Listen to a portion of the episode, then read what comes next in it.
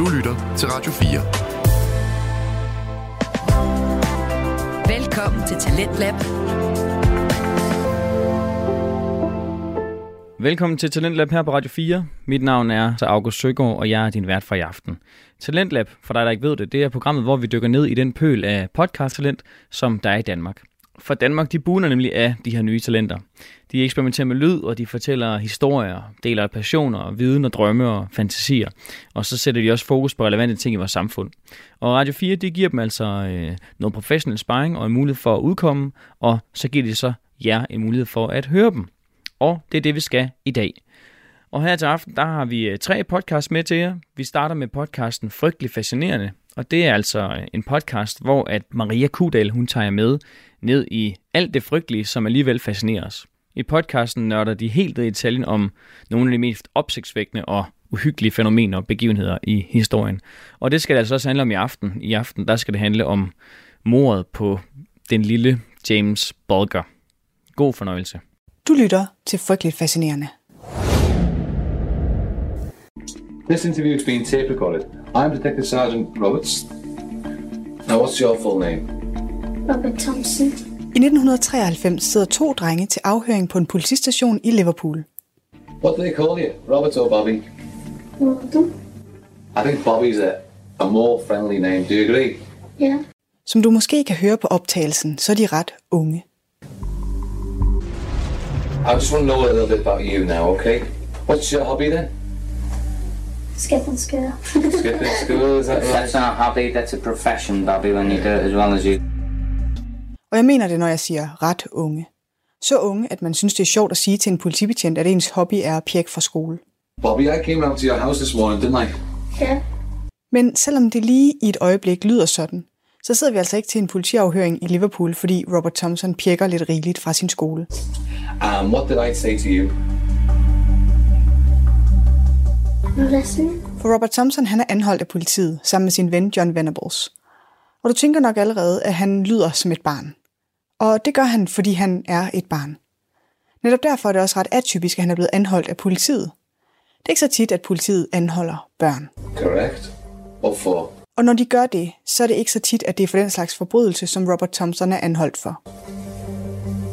James. James, what, what about James? That you said on suspicion of murdering. For de to 10 år gamle drenge, Robert Thompson og John Venables, er anholdt af politiet, fordi politiet mistænker, at de har slået den toårige dreng James Bolger ihjel. Velkommen til det her afsnit af Frygteligt Fascinerende, hvor vi dykker ned i historien om drabet på James Bolger. Frygteligt Fascinerende er en podcast om alt det frygtelige, som alligevel fascinerer os. Her nørder vi helt ned i detaljen i nogle af de mest opsigtsvækkende og uhyggelige fænomener og begivenheder i historien. Velkommen til. Jeg har noget lidt atypisk på programmet i dag. For som du måske ved, hvis du fast lytter af podcasten, så holder jeg mig normalt fra de mere klassiske true crime historier. Ikke fordi det ikke interesserer mig. Det gør det. Og ikke fordi jeg snopper over genren. Det gør jeg helt sikkert ikke. Men mere fordi, at der er så mange derude, der gør så glimrende et arbejde med netop den slags. Så det lader jeg dem om. Lytter glædeligt med. Laver selv podcast om noget andet. Og her står vi så alligevel. Men historie, der er klart mere true crime end tragedie. Og det gør vi af flere grunde. Den vigtigste er, at det er blevet ønsket af en lytter. Over på Insta. Det er Julie, der er slidet i DM med en sød besked og et ønske. Og så passede det jo helt perfekt ind i min lille England-måned, som jeg har planlagt her i september. For jeg var på sommerferie i England, og traditionen tro, så betyder ferie i podcasten, at jeg napper inspiration med hjem. Eller altså, traditionen er kun lige startet med Korea i juni, men alt skal jo starte et sted. Og jeg starter altså den her tradition nu med Korea juni og England september. At jeg så kan få opfyldt nogle lytterønsker, gør det jo bare til en dobbelt whammy. Men allermest, så skal vi i dag tale om drabet på James Bulger, fordi det er en sag, der både er formet af og former sin samtid i Storbritannien på alle mulige måder. Det kommer vi alt sammen tilbage til.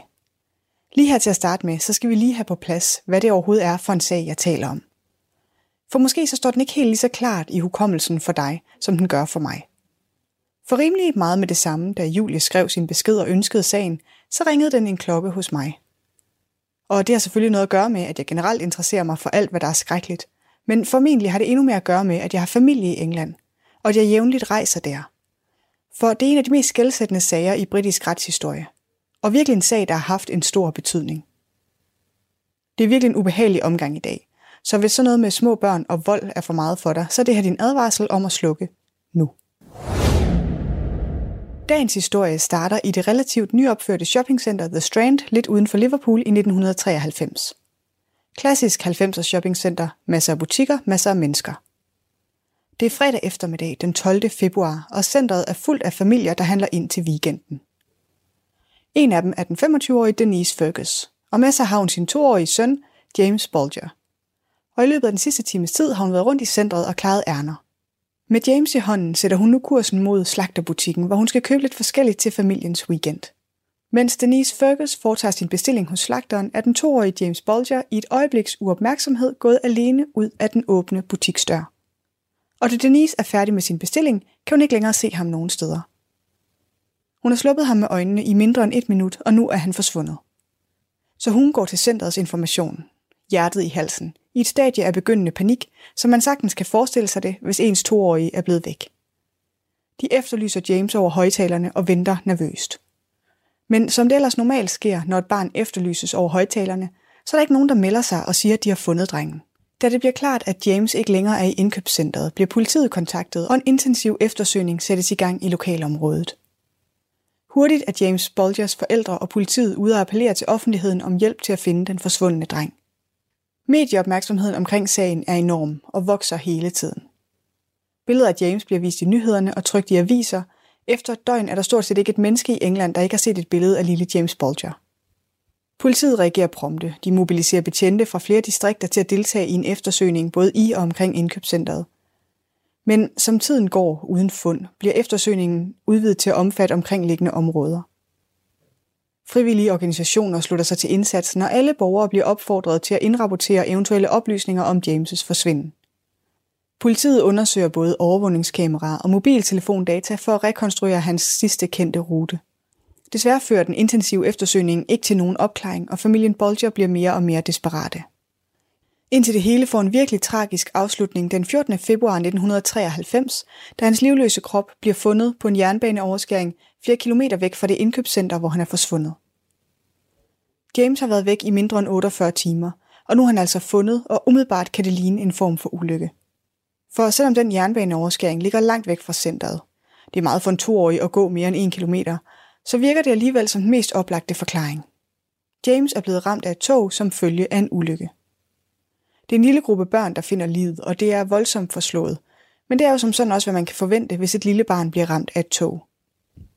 Men så, en lille uge efter James' forsvinden fra indkøbscentret, går der chokbølger igennem England. To drenge bliver anholdt under mistanke for at tæve lille James ihjel. De er blevet afhørt gennem de sidste 24 timer efter billeder af videoovervågningen i centret sætter politiet på sporet af unge gerningsmænd. Men altså, det har ikke været sådan helt lige til. For selvom politiet har set de to drenge på overvågningen, så er det altså overvågning fra starten af 90'erne. Grynet og dårlig. Og på en del afstand.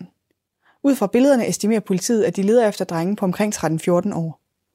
De to drenge ses trække afsted med lille James, mens de går mod centerets udgang. Men selvom billederne ikke er tydelige, så viser de én ting helt klart. James er ikke faret vild. Han er blevet kidnappet. Og det er virkelig chokerende. Selv erfarne efterforskere er chokeret over opdagelserne, og at de nu leder efter børn som mistænkte i en sag om kidnapning af et andet barn. Så står vi ligesom her. Et helt land har rettet deres opmærksomhed mod den triste sag om en forsvunden toårig. Hans lig er blevet fundet ved nogle jernbaneskinner, helt forslået. Men nu er politiet pludselig på udkig efter to mistænkte børn. Alt tyder på, at James' død ikke er en ulykke, men en forbrydelse. Efter politiet finder overvågningsbillederne, så offentliggøres de i medierne, og politiet appellerer til offentligheden om hjælp til at identificere og finde børnene. Billederne bliver spredt i nyhederne, i aviser og på tv i håb om at generere tips og oplysninger om de mistænkte. Baseret på oplysninger fra offentligheden og tips fra folk, der har set overvågningsbillederne, ender politiet med at spore og identificere de to børn på filmen. Og det chokerer alle. For det viser sig, at de to børn ikke er hverken 13 eller 14, som politiet først formoder. I stedet for så er de begge to 10 år gamle og gode venner. De to mistænkte bliver anholdt og bragt til politistationen, og det var der, vi var i starten, med til afhøringen af det ene af de to børn. Og det er under de her afhøringer, at der begynder at tegne sig et billede af begivenhederne under og efter kidnapningen af James. I de tidlige stadier af afhøringen ligger politiet vægt på at skabe tryghed og tillid for de to børn. Specialiserede betjente tager sig af afhøringerne, der er en børnepsykolog til stede, og de forsøger at tilpasse spørgsmålene og samtalen til børnenes alder og følelsesmæssige udviklingsniveau. I løbet af afhøringerne bliver begivenhederne omkring James Bolgers forsvinden og død grundigt gennemgået. Betjentene stiller spørgsmål om, hvor børnene har mødt James, hvordan interaktionen mellem dem er foregået, og hvad der er sket i tiden før, under og efter forbrydelsen. De lægger virkelig meget vægt på at forsøge at forstå motivet bag forbrydelsen. Betjentene spørger ind til, hvorfor de gør de ting, de gør, men det har begge drenge meget svært ved at svare på. Til gengæld er de meget optaget af at få skylden for noget, og hvad den anden mund siger i sin afhøring. Ganske som man kan forvente af et 10-årigt barn. Og afhøringer af mistænkte børn er virkelig en hårfin balance mellem at finde ind til sandheden og opretholde retfærdighed, og så beskytte børnenes rettigheder og deres generelle velbefindende. Afhøringerne bliver senere en central del af den retssag, der følger, og den åbner op for ret komplekse spørgsmål om børns kriminalitet og ansvar, som vi vender tilbage til. For efter de indledende afhøringer står politiet over for et stort efterforskningsarbejde. Nu er det op til dem at rekonstruere hændelsesforløbet og finde beviser for, hvad der er sket. En vigtig del af arbejdet er en obduktion af James' lige. Retsmediciner Roy Barter, som foretager obduktionen, kalder undersøgelsen af James den mest forfærdelige og chokerende morundersøgelse, som han har foretaget i sine 25 år som retsmediciner. Udover at præsentere resultaterne for offentligheden på et pressemøde, så bruger Barter også muligheden for at advare forældre om at slippe deres børn af syne. Og det er en besked, der går igen fra mange kanter af det her. Politiet, medierne. Forældre bliver opfordret til at holde ekstra godt øje med deres børn på offentlige steder. Og i mellemtiden så efterforsker politiet. De grønnede videooptagelser fra overvågningskameraerne i Liverpool har sat politiet i stand til at rekonstruere hans sidste timer, og det billede, der tegner sig, er ret rystende. Kl. 15.37 går James' mor ind i slagterbutikken. Et minut senere ser man drengen forsvinde væk fra butikken. Kl. 15.39 er James' mor begyndt at lede efter sin søn, og få minutter senere kan man se to drenge, som fører James væk fra indkøbscentret. Der var masser af mennesker omkring dem, men ingen fatter tilsyneladende mistanke til de to 10-årige, der slipper afsted med James. Omkring 20 minutter senere dukker drengene og James op igen på billeder fra offentlige overvågningskameraer. Den her gang så er de uden for et byggemarked. Igen er billederne sløret, men med hjælp fra IT-specialister og eksperter i digital billedforbedring fra blandt andet NASA, så mener politiet at kunne se, at James på det her tidspunkt er blevet slået i ansigtet. På videoen kan man også se, at drengene løfter James i armene og ligesom slæber ham afsted, uden at hans ben rører jorden. Stadig er der ingen, der bemærker, at der er noget galt. Få minutter senere er der en pensionist, som er ude at gå tur med sin hund, som bemærker drengene, og som stusser over, at James virker ked af det. Hun stopper drengene og spørger dem om, hvad der er galt med den lille dreng, som nu har sår i hovedet. Drengene siger, at han er faldet på vejen, og de passer på ham og følger ham hjem. Pensionisten accepterer svaret og lader dem gå videre. Herefter går de med James på slæb gennem hele byen. På et tidspunkt går de ind i en blomsterhandel for at spørge om vej. De vil gerne vide, hvor politistationen ligger. En dame hjælper dem over vejen, og hun er den sidste, der ser James i live. Derudover viser politiets undersøgelse også, at de to drenge har forsøgt at kidnappe en anden lille dreng fra det samme indkøbscenter, kun en time inden James forsvinder. Her er en anden mor ude at handle med sine to små børn, og da hun pludselig opdager, at der står to ældre drenge og taler med hendes søn. Da hun spørger dem, hvad de vil, trækker de på skuldrene og går deres vej. Men det er altså først og fremmest afhøringerne af John Venables og Robert Thompson, som bliver politiets nøgle til at opklare forbrydelsen. Og du har nok allerede gættet, at det var det, du hørte uddrag fra i indledningen. Det har fandme været underligt at lytte til. En drabsafhøring af børn, der stadig virker helt uendeligt naive på den der børneagtige måde. Men ikke desto mindre, så er det altså en drabsafhøring. For i takt med, at afhøringerne skrider frem, og efter den retsmedicinske undersøgelse af James' lig, så er politiet efterhånden ret overbevist om, at der ikke bare taler om en bortførelse og en ulykke, men derimod et drab. I afhøringerne bliver det både afdækket, hvordan John Venables og Robert Thompson møder den toårige James i indkøbscentret, hvordan de forsigtigt nærmer sig ham med det, de selv kalder falsk venlighed. Det er i afhøringerne, at det står klart, at de to børn narrer James til at følge med dem, mens hans mor er distraheret. Under afhøringerne kommer det også frem, hvordan John Venables og Robert Thompson begår en hel række voldelige og ret grusomme handlinger mod James, som kulminerer i hans død på en jernbaneoverskæring.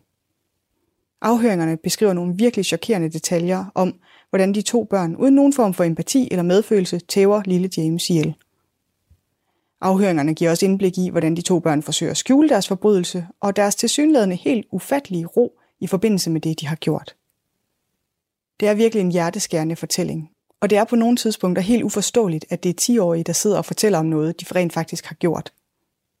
Og som du sikkert kan forestille dig, så sender drabet på den 2-årige James chokbølger gennem Storbritannien.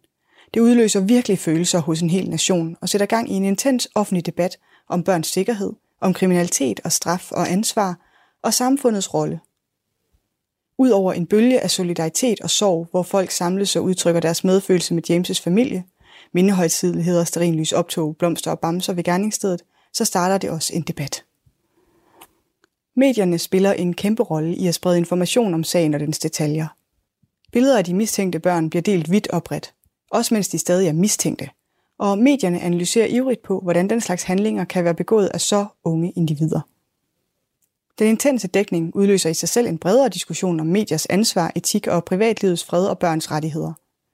Men det, som virkelig optager den offentlige debat i Storbritannien efter drabet, er en intens debat om børns kriminalitet, straf og ansvar. Man bliver tvunget til at diskutere, hvordan man håndterer unge kriminelle og forebygger lignende tragedier i fremtiden. Spørgsmål om beskyttelse af børn og forældreansvar optager den offentlige diskussion. Og helt konkret så medfører drabet også en bølge af bekymring for børns sikkerhed. Særligt ændrer synet på børn, der bevæger sig rundt alene. Eller bare børn, der er ude i det offentlige rum, selv sammen med deres forældre. Det resulterer i, at man i årvis efter forbrydelsen, men særligt i årene lige efter, der ser man virkelig mange forældre, der bruger børnesnore eller børneseler til deres små børn, når de er ude. Det er selvfølgelig for mange forældre en metode til at holde deres små børn tæt på sig og forhindre, at de løber væk eller bliver væk i områder med mange mennesker. Snorene bliver populære som et redskab til at give forældrene en følelse af kontrol og sikkerhed, mens de samtidig giver børnene lidt frihed til at bevæge sig rundt inden for en begrænset radius. De bliver et symbol på at være en god og ansvarlig forælder, der passer godt på sit barn. Og mens nogle forældre ser dem som nyttige sikkerhedsredskaber, så er der selvfølgelig også andre, der mener, at de kan være begrænsende for børns udvikling og selvstændighed. I en dansk kontekst, så kan det virke helt absurd, og nærmest en smule dehumaniserende. Så hold dem dog i hånden i stedet. Men det er nok fordi, det er svært at sætte sig ind i, hvor meget den her sag påvirker samfundet og den offentlige debat og synet på forældreskab på det her tidspunkt. Og sagen åbner virkelig op for mange komplekse spørgsmål, fordi både offeret og gerningsmændene er børn. En af de mest udfordrende aspekter ved sagen er at fastslå, hvordan man skal håndtere spørgsmålet om skyld og ansvar for John og Robert, der begik forbrydelsen. Er man egentlig i en alder af 10 år fuldt ansvarlig for sine handlinger? Kan man forstå konsekvenserne af dem? På den anden side, så hvor mild en straf kan man egentlig give til nogen, der har tævet et toårigt barn til døde? Retssystemet står over for en svær beslutning om, om de skal retsforfølge børnene som voksne eller som mindreårige. Og igen i en dansk kontekst kan det lyde lidt vildt, men i Storbritannien så er det altså muligt at retsforfølge mindreårige som voksne. Også selvom de kun er 10 år.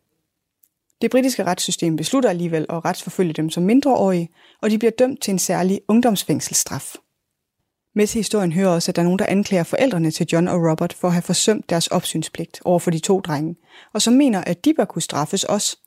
Det fører til en bredere diskussion om forældres ansvar for at sikre deres børns opførsel og adfærd i samfundet. Og netop drengenes unge alder og ungdomsfængselsstraffen får også en debat om formålet med straf til at blusse op. Er det primære formål at beskytte samfundet? Er det rehabilitering af de unge, eller er det en kombination af de to? Og hvad så egentlig med retfærdighedsfølelsen? Hvad er egentlig det retfærdige i, at de her to børn får muligheden for rehabilitering, mens James' liv er slut? Afspejler tid i et ungdomsfængsel egentlig alvoren af forbrydelsen? Men det er fandme også kun to børn, som helt sikkert har brug for støtte og intervention, hvis de nogensinde skal på ret køl igen. Hvordan sikrer man, at retssystemet beskytter børn og stadig sikrer en ordentlig retfærdighed for offrene? Og hvis man tror, at den offentlige debat var på kogepunktet efter forbrydelsen, så er det ingenting imod det, der sker efter der falder dom i sagen. For det er højdepunktet i den offentlige reaktion.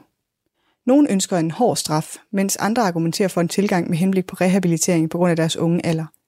Men det alt dominerende er vrede og frustration. Dybt forankret i et ønske og et behov for, at der sker en form for retfærdighed. Drabsagen har rystet nationen, og ungdomsfængselsstraffen, som giver mulighed for prøveløsladelse, bliver mange anset for at være alt for mild, og for mange så står straffen ikke mål med den forfærdelige forbrydelse. Forarvelsen er især drevet af, at James Bolger kun var to år gammel. Mange føler, at de to gerningsmænds milde straf står i kontrast til det liv, som James aldrig får muligheden for at leve. Den manglende følelse af retfærdighed for offeret og hans familie har været en konstant kilde til smerte og frustration. Og vreden, den fortsætter i mange år frem. Det er ikke sådan en forbrydelse, som et samfund lige glemmer. Da John Venables og Robert Thompson skal prøveløslades efter at have afsonet en del af deres ungdomsfængselsstraf for drabet, så bliver der iværksat omfattende foranstaltninger for at beskytte deres identitet og sikre deres sikkerhed, mens de skal genintroduceres til samfundet. De får nye identiteter for at undgå, at de bliver genkendt, og for at beskytte dem mod hævnangreb. Både ændringer af deres navne og deres udseende.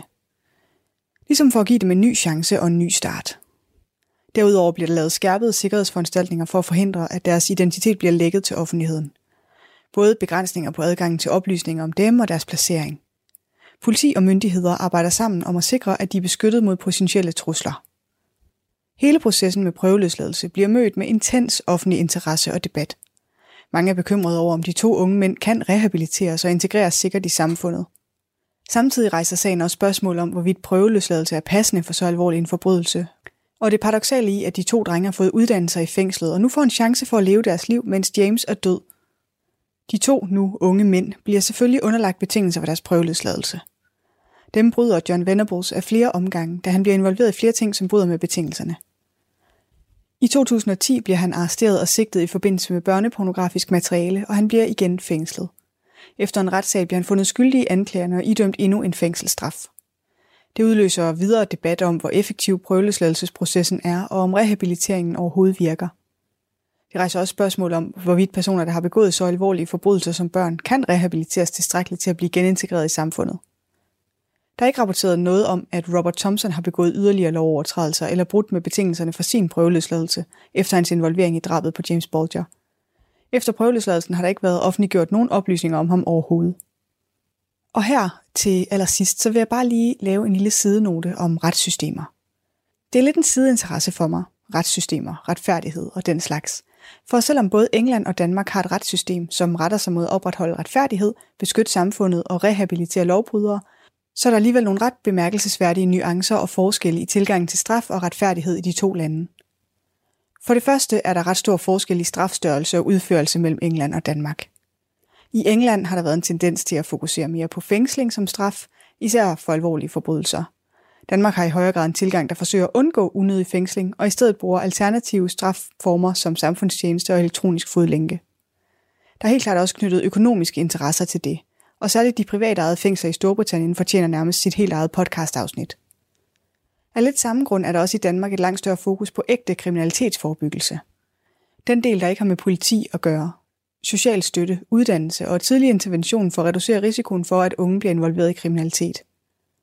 Og så er der den offentlige opfattelse af kriminalitet og straf, som både påvirker og påvirkes af medier, politikere og øvrige magthavere, og som helt klart betyder noget for, hvordan sådan en sag påvirker et samfund, og hvilke konsekvenser det har for gerningspersonerne.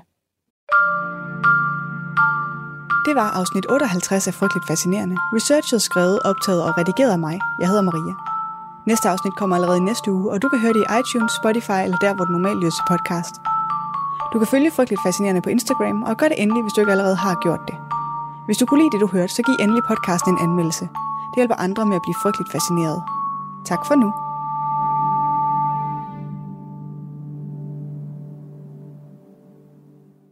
I researchen til afsnittet har jeg brugt oplysninger fra The Guardian, Weekendavisen, DR, podcasten The 90s og bogen Når fornuften sover af David James Smith. Radio 4. Ikke så forudsigelig. Det var alt fra frygteligt fascinerende øh, for denne omgang. Nu er det tid til noget helt andet. Vi skal nemlig øh, høre alt godt med Andreas Mandrup. Og det er en podcast, der, øh, ja, der egentlig har til formål at inspirere og motivere og, og hjælpe folk med deres øh, mentale helbred. Og der vil komme nogle råd, og jeg tror ham, Andreas Mandrup, han trækker også lidt på hans personlige erfaring i forhold til, øh, hvad man kan gøre i givende situationer. Og i dag der har han øh, besøg af to psykologer, som har, har startet et, øh, et projekt. Så det kommer I til at høre mere om lige om lidt i Alt Godt med Andreas Mandrup. God fornøjelse.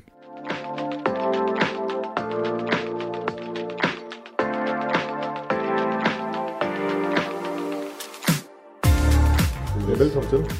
Tak skal du have. Tak for Martin. det. Mads. Lige nøjagtigt. God, god start. Ja, tak. Mm. Jamen, vil ikke lige sådan starte med at fortælle, hvem I er, og hvorfor det er egentlig, I egentlig er her der med Mindcamp sådan. Fortæl, hvad det er. Jo, det kan vi godt. Øh, Vi er begge to øh, psykologer, mm. og fandt faktisk sammen i løbet af studiet, øh, da vi studerede og, og startede som Mindcamp efter studiet. Og Mindcamp, helt sådan lavpraktisk, så har vi sat det i verden for at hjælpe folk, der oplever, at de har lidt for meget uro i hovedet øh, midt i livet. Øhm, og vi har udviklet et koncept, vi kalder for hjernero, som skal lære folk at have ro i hovedet midt i livets pres og kaos. Ja. Øhm, og jeg kan jo lige øh, også starte med at, at sige, at det er jo ikke jeres øh, øh, udstyr, der er udfordringer med. Øh, det er faktisk min stemme, der, mm. der bare lyder sådan her. Så, så det håber jeg, at øh, lytterne ude kan bære over med. Jeg ved, du. Jamen, jeg har øh, fået fjernet en godartet tumor øh, for 3-4 måneder siden, hvor de så også tog nerven til højre stemmebånd med ud. Så, så jeg er i gang med at lære at tale med et stemmebånd. Så Altså, det lyder vildt. det er også lidt vildt. Ja. Så, Hvor lang tid har Mindcamp så stået, stået på? Jeg skal også lige høre lidt om, lidt om dig, hvor lang tid har det også stået på, ikke? Jamen, hvornår startede det? Det startede vi for tre år siden, tre og halvt år siden. 3,5 år. Ja. Mhm. Startede det bare Martin og jeg. Og nu er vi jo faktisk seks øh, på holdet. Ja. Ja. Okay.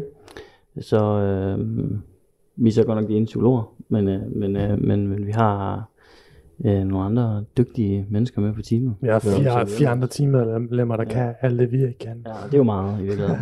Fik det kunne tænke sådan, øh, ja, for eksempel redigering af videoer og, og Ja. alt sådan noget, ikke? ja. det er ligesom også vores master, han, øh, det ordner han, og så Ja. Skriver jeg til folk. ja, det er godt. Gå med en god arbejdsvilje. Det er jo en egen- egenskab i sig selv, ikke? Mm. Hvad med dig? Det med mig, øh, jamen jeg møder, jeg har egentlig en baggrund i forsvaret, øh, inden jeg startede med at studere psykologi. Øh, troede, jeg skulle være i forsvaret. Det var en langt forkromet plan om, jeg skulle være længe. Ja. Øh, jeg havde en udsendelse i min rygsæk også til Afghanistan tilbage i 2013. Mm. Og blev sådan lidt øh, inde i forsvaret introduceret for mentaltræning faktisk. Og synes, at det, det er super interessant, fordi jeg på det tidspunkt også, apropos ro i hovedet, nok ikke havde så meget ro i hovedet faktisk. Ja. Og gik og, og, og strugglede med, med sådan nogle spekulationer, om man nu var god nok og hurtig nok og dygtig nok på arbejdet. Og ville gerne gøre det godt, var jeg meget optaget af. Og, og selvom det er jo fint at have en indre kritiker, der, der pusher en lidt fremad, så kan det måske også tage lidt overhånd. Mm. Men, øh, men på det her mentaltræningsforløb, som vi var på, der, der fik jeg nogle redskaber til at minimere det lidt, og det startede sådan en interesse til at studere psykologi, og der mødte jeg så Martin. og så begyndte vi at skrive nogle projekter sammen og sådan. Så det tror jeg, min, min, min baggrund sådan kort sådan. Mm. Okay. Ja. Så du er krigsveteran. Det er jeg, ja. Ja. Nu har jeg undersøgt lidt. Du havde, det var klaret kraft. Ja, jeg fik, øh, fik konstateret en, en kræftsygdom tilbage i 2015, Okay. øh, hvor man fandt øh, en tumor så nær på, på højre side af, af halsen. Ja. Øhm, og dengang, der valgte man at lade den sidde, fordi den, er, den var godartet. Øhm, og finder så ud af, da man begynder at undersøge den, at det er sådan en genetisk betinget kræftsygdom. Så det betyder, at i forlængelse af mit nervesystem, der vokser der over tid i et langsomt tempo tumor. Ja. Så jeg har også et par stykker af maven, Okay. som også er godartet. Øhm, så man, jeg går egentlig til årskontroller for at tjekke dem. Øhm, og fordi den så er genetisk betinget, så finder man så også ud af, at halvdelen af min familie faktisk har det. Øhm, og det vidste man ikke på det tidspunkt, fordi normalt så kan man ikke se dem. De sidder inde i forskellige steder i kroppen, hvor man faktisk først ser det, når, når de er blevet alt, alt for store. Øhm, men fordi den så sidder på halsen, så buler den sådan lidt mærkeligt ud. Så i bestemte positioner, der kunne man så se den.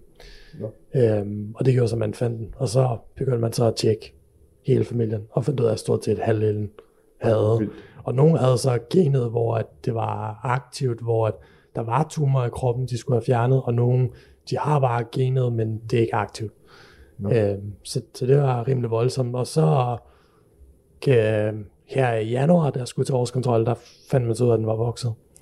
Okay. Øhm, og der har jeg oplevet Mads jo også, øh, er boet sammen på, på kontoret, der har fortalt, at øh, den var vokset, og skulle øh, have fjernet den. Uh, Fordi jeg netop vidste, at det ville ramme stemmebåndet.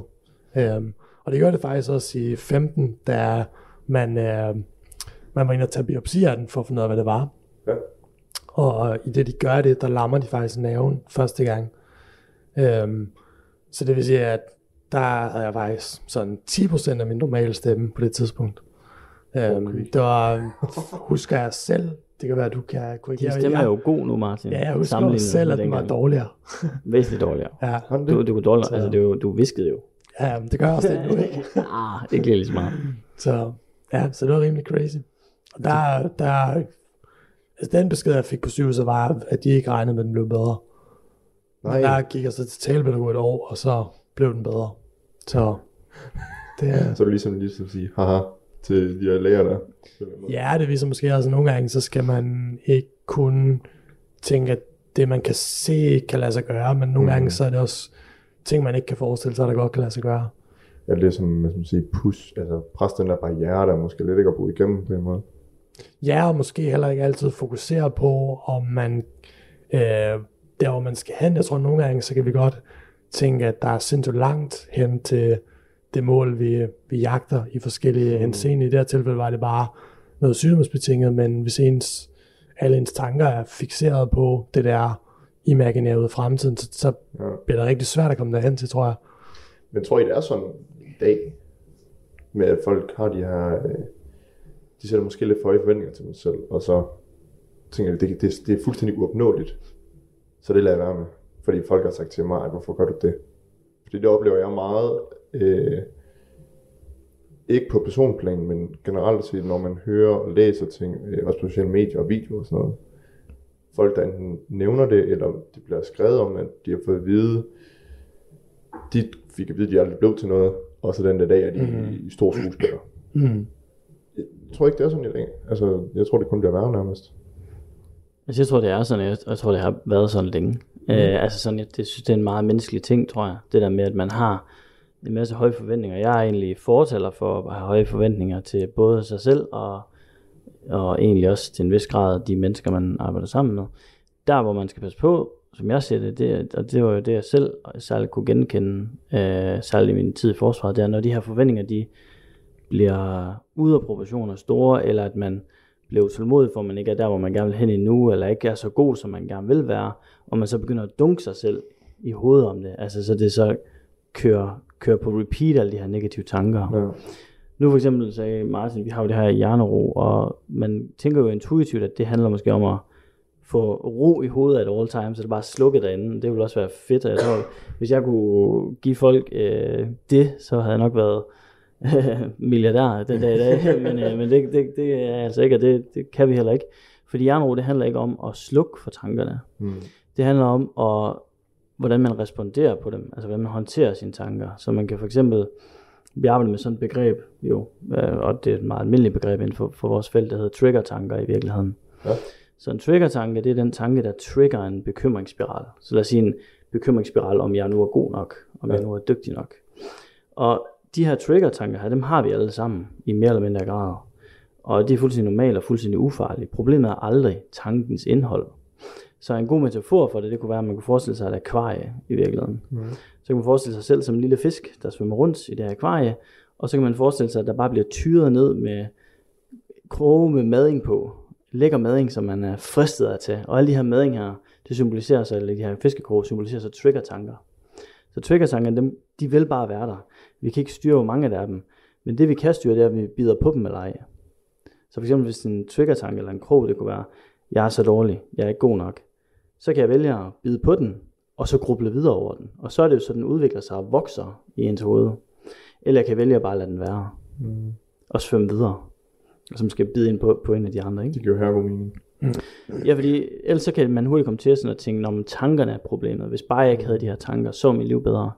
Men så begynder jeg at undertrykke tankerne. Og det er lidt ligesom at forsøge at holde en badebold under vand i virkeligheden. Ja. Det er hårdt, og når man kan slippe, så får man lige op i hovedet, ikke? Men dengang det hele blev for meget for dig, ikke? Hvor, hvad, hvad var det af? Var det også på grund af rene tanker? Eller det, I, noget I høj grad, ja. Altså dels så var det jo, det var jo pressemiljø. Altså nu arbejder vi jo både sådan internt, hvor vi siger, at der er ydre stress, Mm. og så er der indre stress. Ja. Vores primære fokus, det er på det indre stress, så det er det, vi egentlig selv skaber op i vores eget hoved. På det tidspunkt i mit liv, der var, jeg, der, var der meget ydre pres. Altså det var et rimelig intens forløb, hvor det var sådan et udskilsforløb, og der var en masse prøver og ting og sager, man skulle igennem. Der var også meget overarbejde, så det var ret stor altså, mængde stress. Men det, der faktisk var allermest pres for mig, det var, at jeg havde en masse forventninger til mig selv, om jeg skulle præstere bedre og bedre, lige meget hvor godt jeg gjorde det. Mm. Og samtidig med det, så havde jeg på det her tidspunkt svært ved også at, at, at få den støtte, jeg havde brug for på hjemmefronten. Ja. Når man skal udsendes, så er det sådan okay vigtigt, at man har noget opbakning hjemmefra. Den havde jeg svært ved at få, fordi der er ikke rigtig nogen andre i min familie, der har valgt at gå den vej. Og, og det er ikke fordi, jeg har en meget, meget kærlig familie, skal jeg lige sige. Der er ikke noget der overhovedet. Men det er klart, de er jo bange for, hvad der kan ske, og så gør de bare alt for ligesom at prøve at tale mig fra det. Ikke? Ja. Så jeg havde den her idé om det her mål, at jeg ville bare være i forsvaret med hvad, alt, hvad det indebærer. Udsendelse videre. Det kan man jo have mange holdninger til. Det var det, jeg ville. Og det er så svært at gå igennem det, dels at håndtere det pres, men når der så også er noget pres på hjemmefronten, Mm. øhm, og det manifesterer sig så en masse tanker, bekymringer om, hvad de tænkte derhjemme, bekymringer om, jeg så var god nok. Og det, det bare resulterede i for mig, det var, at jeg, jeg, jeg fik det altså jævnt dårligt øh, over tid. Jeg kan huske, jeg havde sådan en nærmest en kronisk klump i halsen, der jeg plejer at sige, at det føles som tennisbold, det ved du i hvert fald. det er lidt bedre med mig, hvordan det nok rent faktisk føles, men det var sådan, jeg havde det, og meget sådan fysiske stresssymptomer. Det var så på det her, jeg var, nævnte, jeg var på sådan en mentaltræningsforløb, man giver til soldater for at forsøge at hjælpe med at håndtere stress. Mm. Og en af de ting, man arbejder med der, det er øverst, det, det er faktisk primært det, man arbejder med. Det er, hvad vi tænker om det pres, vi bliver udsat for, og hvor meget vi tænker på det. Mm. Og det var lidt en hammermoment for mig, fordi jeg lærte at give slip på de her, øh, i hvert fald i de, de fleste tilfælde, mange af de her grublerier, jeg havde. Og der ændrede min verden sig altså ret radikalt. Jeg fik mere sådan energi og blev mere nærværende. Mit humør steg meget. Og så de her fysiske symptomer, de, for, de forsvandt faktisk. Så det var en game changer for mig, og, og, en, og sådan en eye-opener i forhold til, for eksempel når vi taler stress, så taler, handler det jo lynhurtigt om ydre faktorer. Mm. Ting, der kommer udefra og ind. Og det er jo vigtigt at arbejde med dem. Men nogle gange så undervurderer vi det, der foregår herinde. Altså vi har et ydre miljø, og vi har et indre miljø. Og det er altså vigtigt også at have et godt indre miljø. Fordi vi vidderligt bor derinde. Ja, ja. Og, og, og når man har et dårligt indre miljø, i form af alle de her grublerier og bekymringer og selvdestruktive tanker, mm. så får man det bare dårligt. Jeg tror ikke, at øh, det der indre miljø, du snakker om, det, kom, det kan blive påvirket, og bliver påvirket måske noget mere den dag i dag, end det gjorde for hver år siden, på grund af sociale medier. Det tror jeg i høj grad, du har ret i. Ja. Øhm, for eksempel så som sammenligningskultur. Mm. Fordi skal man det? Tænker jeg. Øhm, Jeg har nogle altså, altså, skarpe holdninger til sådan noget. ja, Den er sådan lidt... Altså om man skal sammenligne sig selv med... Ja, man sammenligner sig selv med andre, og det man ser på, på diverse sociale medier. Jeg tror faktisk, det kan være svært at lade være, selvom man måske har en intention om ikke at gøre det. Ja. Altså, fordi jeg tror, at øh, for eksempel så nogle gange så har jeg nogen, jeg følger på Zoom i forhold til træningsinspiration. Okay. Og selvom jeg ikke forsøger at sammenligne mig, så får jeg jo alligevel på alle mulige mærkelige tidspunkter smidt i hovedet øh, lige en eller anden træningsvideo, hvor de ser mega hakket ud. Øhm, og det er jo nærmest uundgåeligt, at man ikke øh, lige får nogle tanker i forhold til en sammenligning der. Mm. Nærmest uanset hvor fit man selv er. Ja. Så jeg tror, det kan være rigtig svært, og jeg tror også, det er rigtig vigtigt, at man er opmærksom på, hvordan man selv bliver påvirket af de her sociale medier. Mm. så bliver det hurtigt glansbillede. Det, Mm. det, det, det, det er den del, som jeg øh, synes er, er lidt kras. Fordi når hvis man tænker sammenligning i al almindelighed med andre mennesker, det synes jeg jo ikke, der er noget galt i. Vi er nødt til at sammenligne os med hinanden, også for at finde ud af, hvorfor nogle værdier skal jeg have, ud fra at forholde os til, hvad andre gør. Ja. Så på den måde er der noget fint i at sammenligne os med hinanden, men, men, men når, når vi sammenligner os med et, øh, et for eksempel sådan et, et, et glansbillede, som er, er måske langt fra, vi, øh, fra virkeligheden, mm. eller som måske kun viser virkeligheden noget af tiden, så kan det jo igen skabe de her tanker, hvorfor er mit liv ikke sådan? Er jeg for dårlig? Mm. Er jeg for dum? Så er vi tilbage til de her trigger-tanker, ja. som så vi bliver bombarderet med måske, ikke? Det er jo også, jeg synes, det er sådan lidt skræmmende, og det, øh, han har nævnt det og snakket med mange om det, øh, at det her, man ser, det glansbillede der, det er jo typisk, i hvert fald hvad jeg har oplevet, mange unge personer, som lige har et kort øjeblik i deres liv, som de poster, Mm.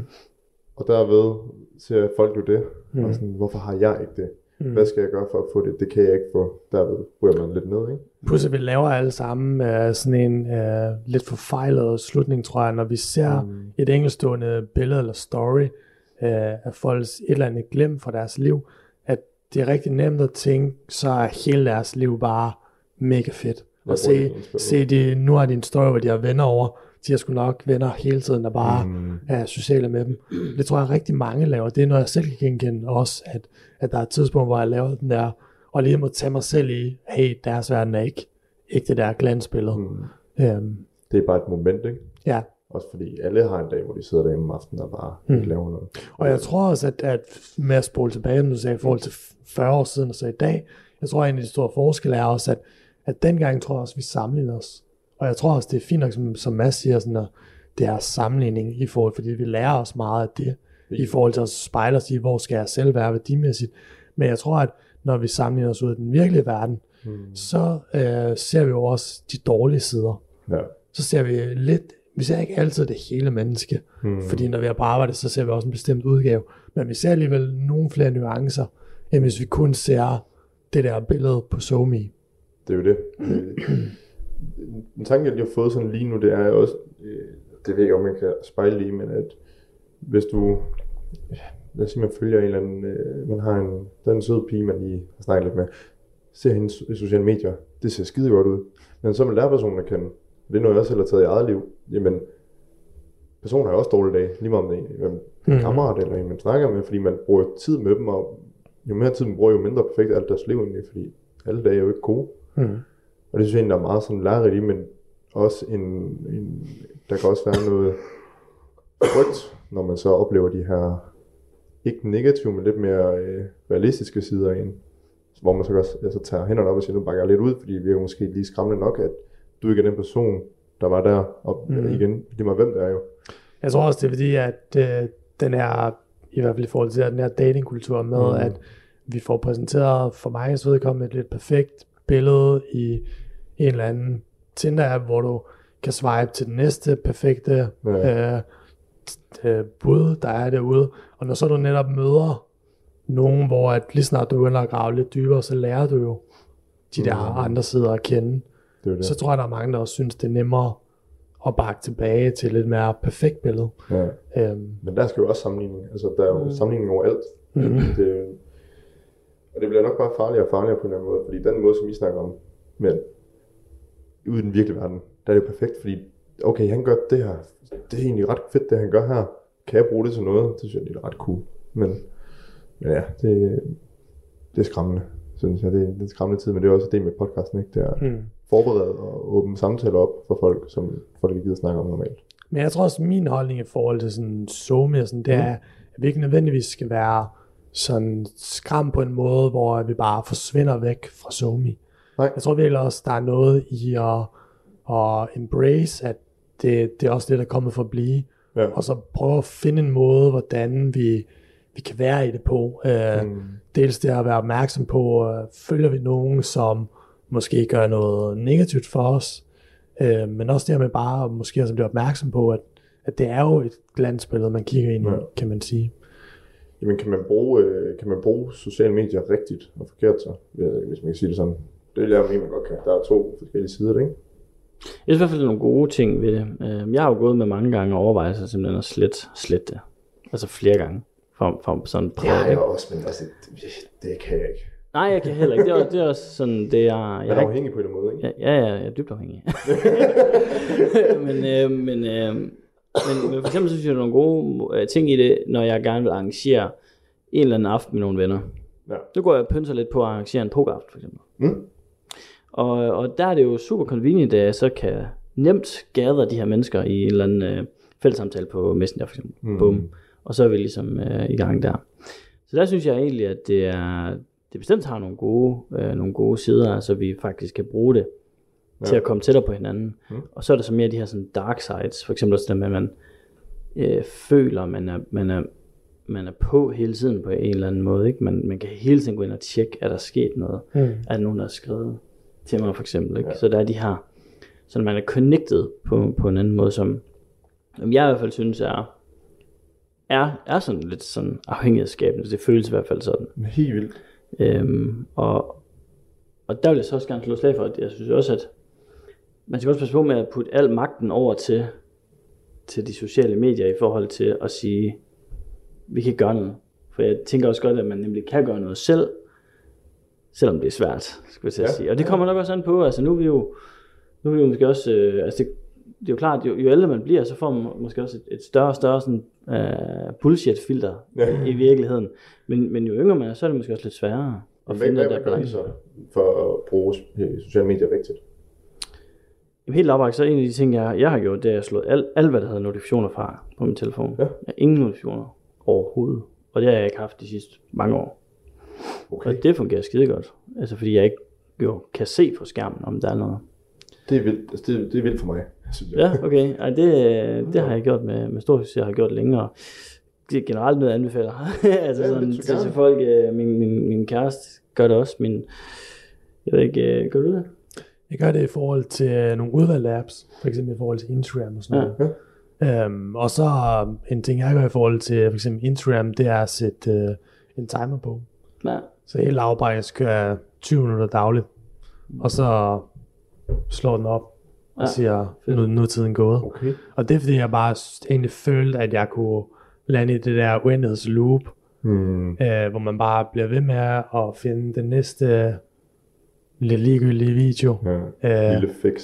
Ja, og det er jo egentlig meget tidsfordriv. Ja. Øhm, og jeg synes egentlig, jeg har oplevet det der med, at alle små naturlige pauser i dagligdagen, de forsvandt. Fordi man lige tog telefonen frem, og så sad man lige og så et eller andet, og man kunne ikke huske alligevel fem minutter senere, hvad man har set, fordi det var lidt ligegyldigt. Mm. Og så en anden ting, jeg har gjort, det er, at jeg aktivt ikke har opsøgt andre øh, af de her somi medier end sådan Instagram. Så jeg har ikke, jeg har ikke gået ind i at have Snapchat eller have, have hvad hedder det, TikTok. Øhm, Mm. Og det er fordi, jeg tænker, så er der endnu et medie, hvor jeg skal, jeg skal, jeg, ja, og hvor jeg i virkeligheden skal kigge på, hvad er det for nogle vaner, jeg gerne vil have omkring det. Hmm. Øhm, fordi det, det føler jeg lidt, det kræver, Ja. at man kigger på sin egen adfærd i forhold til de her apps. Ja, og det, det er lidt sjovt, fordi den måde, I, I vælger sådan lidt at, at, at sige, at jeg sorterer mit sociale medier på at bruge det på den rigtige måde. I høj grad. Ja, det, det, er en, det er så fjern en måde for mig at gøre det på. Nu er jeg 24, stadig ung, vil jeg mene. Øhm, Ja, jeg bare vent dog. Jamen, det, det siger jeg stadig til mig selv. Jeg føler godt nok, det er skrækkeligt. Nå. Men min måde at bruge sociale medier på rigtigt, ikke, det er ikke ved at skære ned på forbruget som sådan, men med at sige, det indhold, jeg ser, jeg gider ikke sige lortindhold. Mm. Så når det kommer, så går jeg væk fra det, fordi der er jo nok en algoritme, som regner ud på, hvor meget man bruger og sådan noget. Mm. Som, jeg ser ikke alt det der, de der glansbilleder, og folk, der lever et virkelig godt liv og sådan noget på billedet. Jeg ser motiverende ting, og ting, jeg kan bruge til noget, om det er træning, om det er for eksempel også med podcast, det er Mm. nye måder, man kan gøre det på, alt muligt. Det synes jeg, det er en, det er en god måde at bruge det på. Mm. Så er næste skridt jo det, det I gør med at skære ned på tiden, så man rent faktisk også lige lever et normalt liv, ud over det sociale. Mm. Men, øh, men ja, det, det, det fungerer. Ja, Jeg det tror kan også- du godt genkende også, det der. Ja, ikke? altså, det synes jeg nu også er en positiv ting. Altså, jeg har også nogle, jeg følger, som inspirerer mig øh, fra tid til anden der. Ja. For eksempel på Instagram. Som Jeg også tror, jeg tror en- altså, det, det er egentlig det samme, jeg også gør. Jeg tror faktisk, man også egentlig det der med måske at spørge sig selv, hvad, hvad får jeg af følelser af at, mm. at følge den her kanal specifikt. Og der er jo nogle kanaler, hvor man bare kan, kan få det dårligt i kroppen, fordi man måske netop føler sig bagefter, eller det giver en masse tanker om, jeg burde også Ja. gøre dit og dat.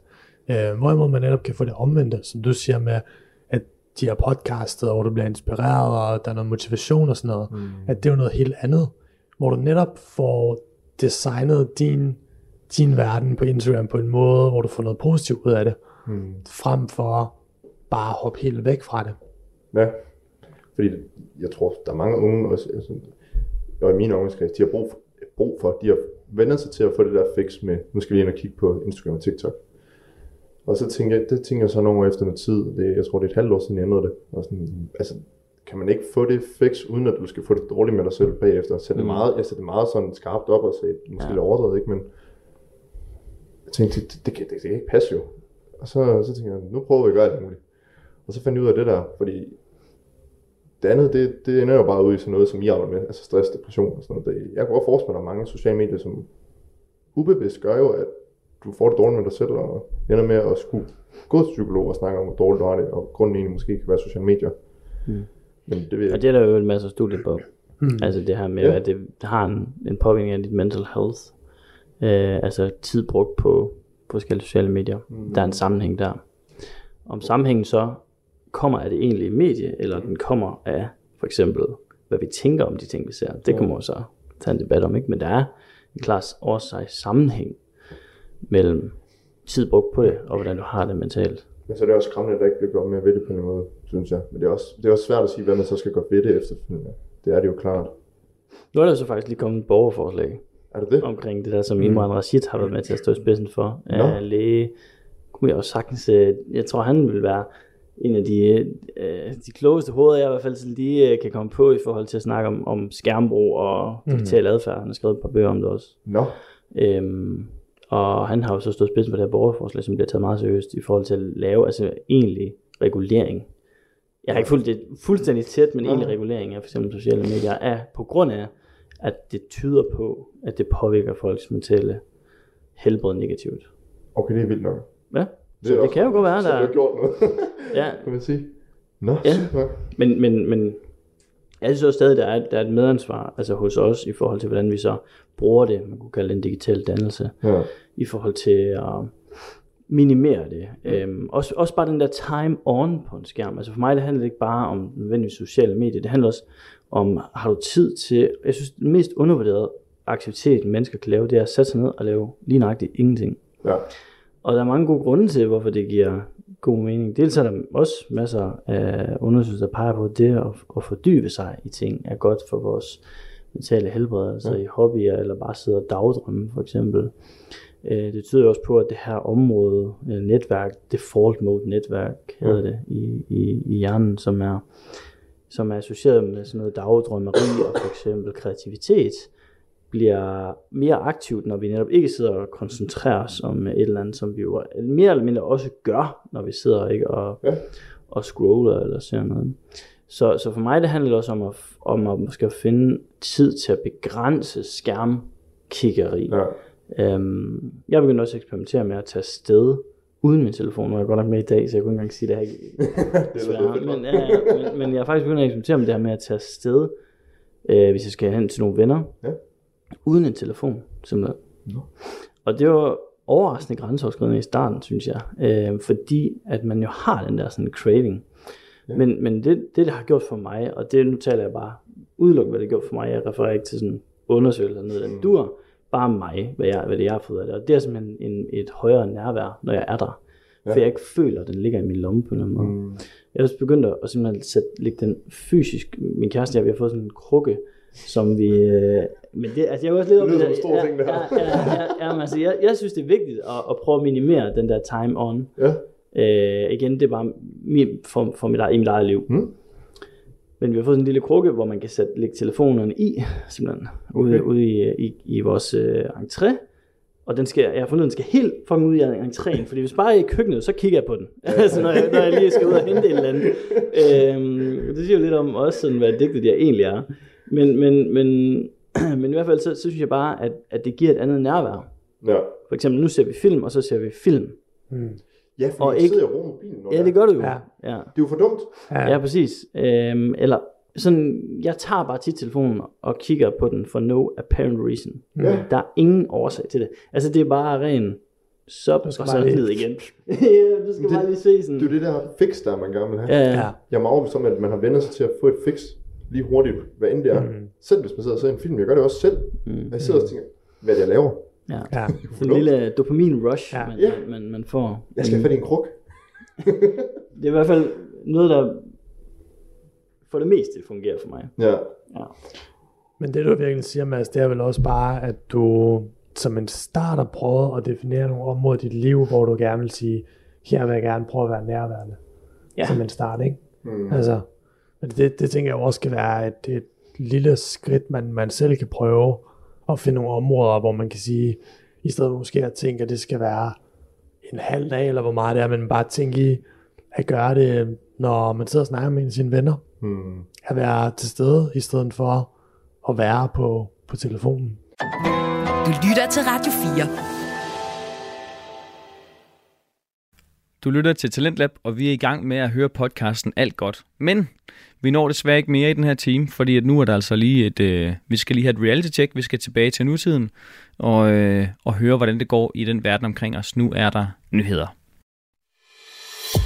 Du har lyttet til en podcast fra Radio 4. Find flere episoder i vores app, eller der, hvor du lytter til podcast.